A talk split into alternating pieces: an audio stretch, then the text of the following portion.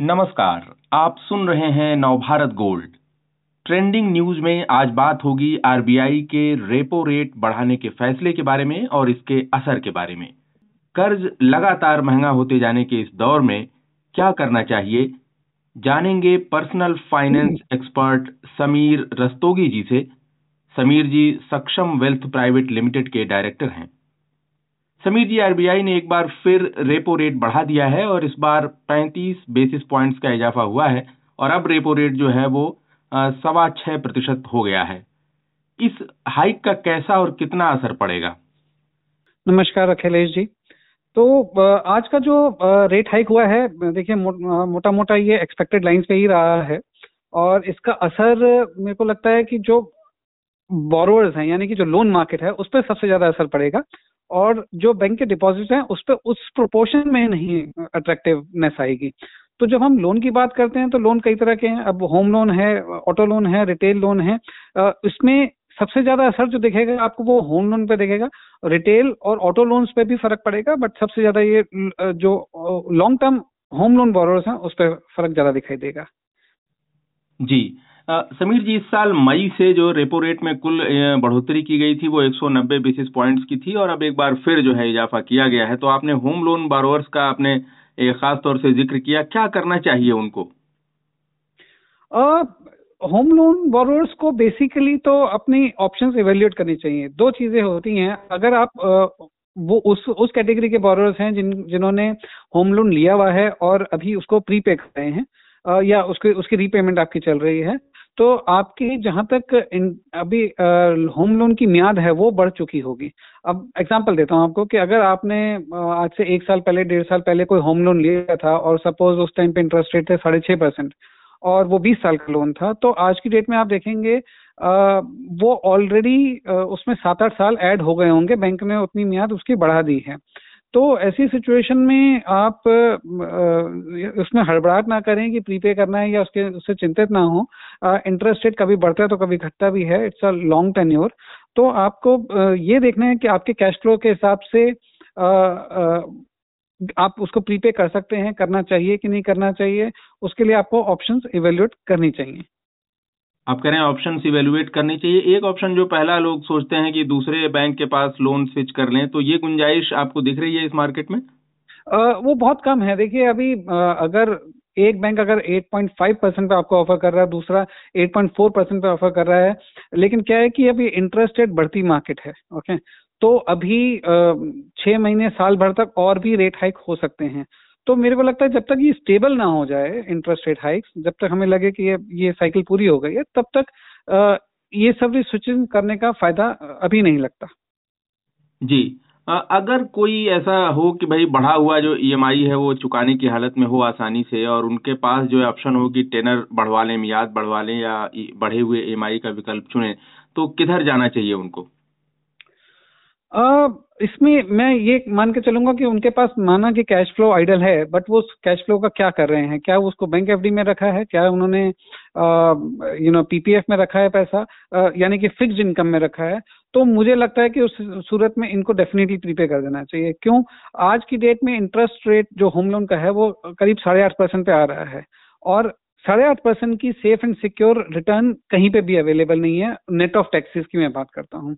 तो उस मतलब वो आपको सिर्फ़ कहीं ना कहीं रिस्की एसेट यानी कि मे बी स्टॉक मार्केट में भी रियल एस्टेट उसी में मिलती है, वो भी लॉन्ग टर्म के अंदर मिलती है। तो अगर आप एक डिफेंसिव इन्वेस्टर हैं, आप एफडी में ज़्यादा विश्वास रखते हैं फिक्स इनकम में ज़्यादा विश्वास रखते हैं तो उस सूरत में आप अपना लोन ज़्यादा टाइम तक इस हायर इंटरेस्ट रेट पर कैरी ना करिए, आप प्री पेमेंट की सोच सकते हैं।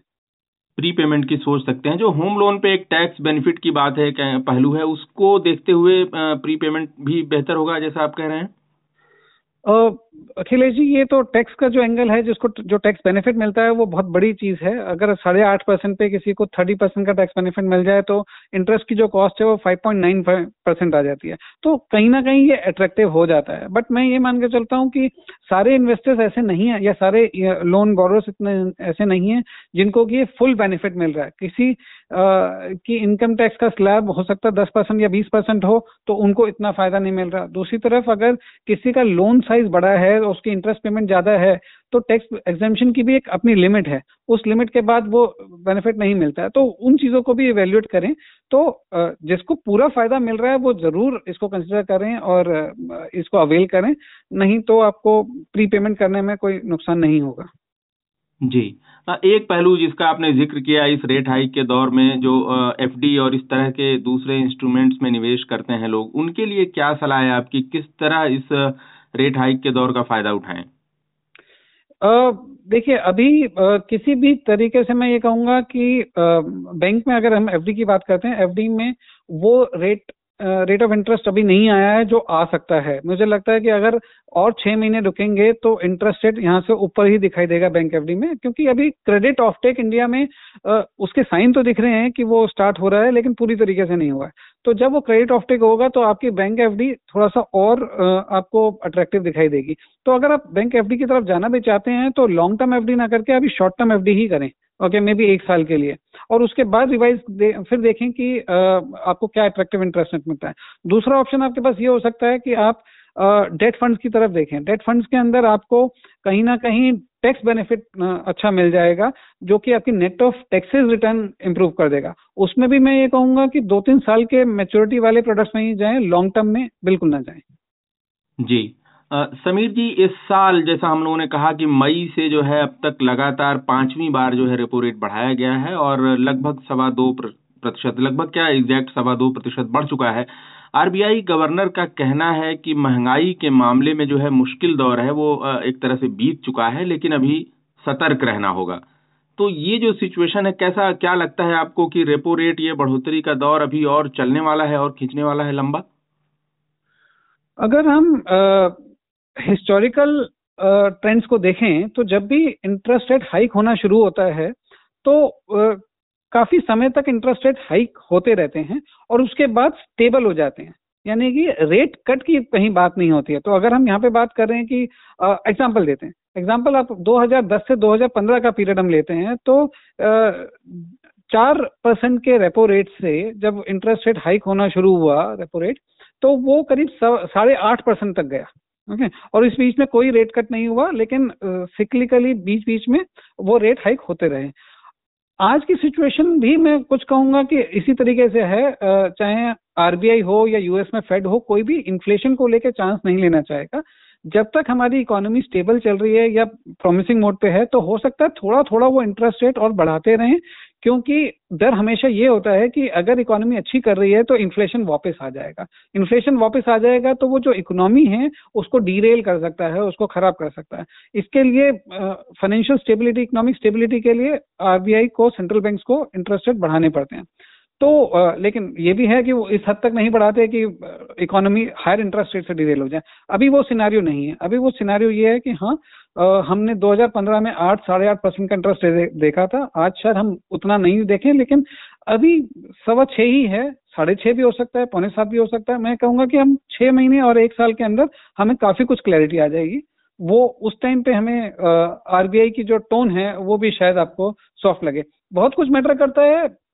ग्लोबल फाइनेंशियल्स पे करेंसी को लेके फॉरेक्स रिजर्व्स को लेके वॉर के के ऊपर लेके तो अभी कुछ चीज़ें सुथरी दिख रही हैं।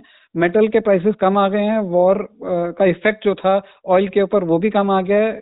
एग्री प्रोड्यूस एग्री कमोडिटीज की इन्फ्लेशन भी टचवुड इंडिया इतना इफेक्टेड नहीं है। तो ओवरऑल कुछ टाइम के लिए मुझे स्टेबिलिटी दिखती है बट जैसा आरबीआई ने कहा कि मुश्किल दौर से गुजर रहे हैं अनप्रिडिक्टेबल है। तो आरबीआई रेट कट नहीं करेगा थोड़ा थोड़ा शायद बढ़ाता रहे आगे। जी थोड़ा थोड़ा बढ़ाता रहेगा, ऐसा आपने उम्मीद जताई है और आपने जो जिन लोगों ने लोन लिया है या जो लोन लेने के बारे में सोच रहे हैं, उनके लिए क्या करना चाहिए, उनको आपने बहुत विस्तार से बताया। धन्यवाद आपका, समीर जी।